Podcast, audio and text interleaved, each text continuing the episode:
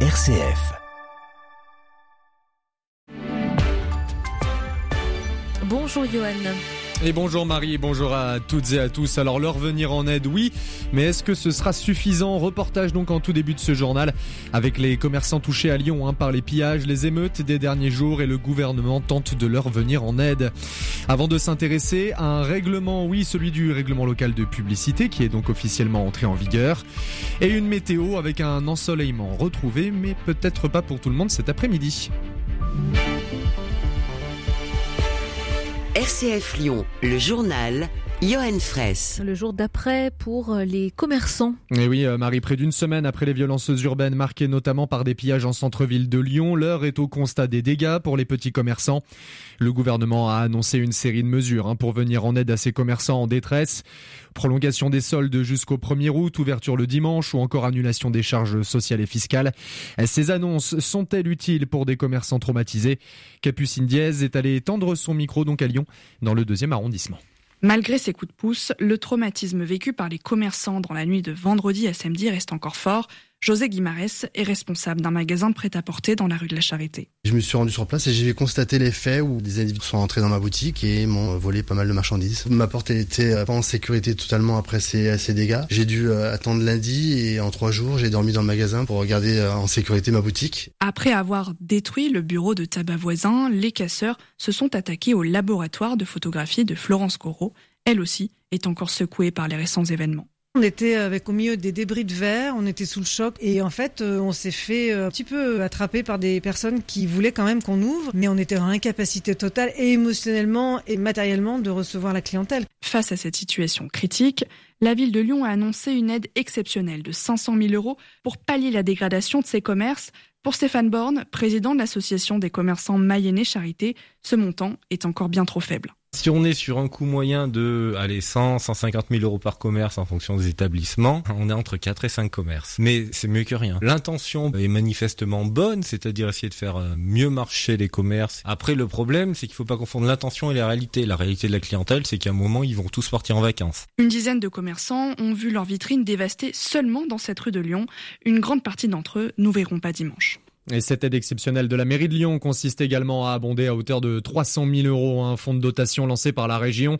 Son président, Laurent Vauquier, a rétorqué qu'elle allait présenter son propre dispositif à destination des Lyonnais d'ici à demain.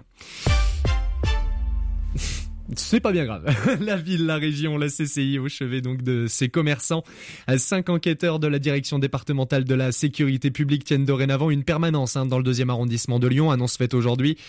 Le but, centraliser les questions, mais aussi et surtout les dépôts de plaintes de ces commerçants.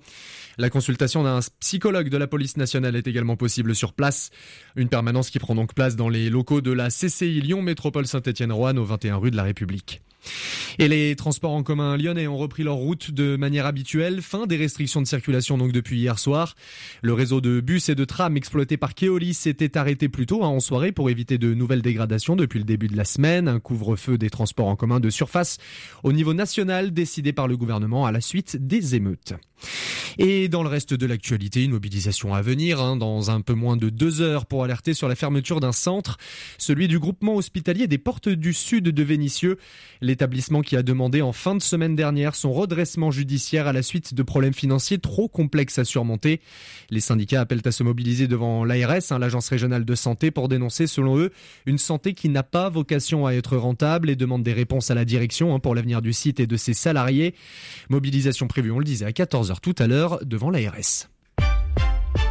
Les grandes enseignes et publicités qui vous surplombent lors de vos balades sur les quais du Rhône, c'est bientôt terminé. Et Eh oui Marie, il y a quelques jours, la métropole de Lyon a définitivement adopté un nouveau règlement local de la publicité, un RLP. Après un premier vote en 2022, une enquête publique et de nombreux débats, ce nouveau règlement est finalement entré en vigueur mardi dernier. Mais alors quelles sont les conséquences et qui sont les acteurs concernés? Clara Santonja-Payen nous fait le point sur cette nouvelle mesure. Et oui, fini les publicités à chaque coin de rue, un encadrement est prévu pour les grands dispositifs lumineux en extérieur comme on en voit sur les toitures et dans les rues de Lyon. Il n'y aura plus que des images fixes, plus de vidéos, pas d'enseignes lumineuses ni de publicité sur les bâches de chantier. La métropole veut réduire une publicité qu'elle juge agressive. Aucune affiche publicitaire ne devra dépasser les 4 mètres carrés et les enseignes devront s'éteindre à 23 heures au plus tard. Les enseignes et annonceurs ont deux ans pour s'y adapter et jusqu'à 6 ans en cas de demande spécifique. Ces mesures s'inscrivent également dans la transition écologique. En réduisant de plus de 60% le nombre de panneaux publicitaires d'ici 2025, la métropole de Lyon s'attaque ainsi à la pollution lumineuse.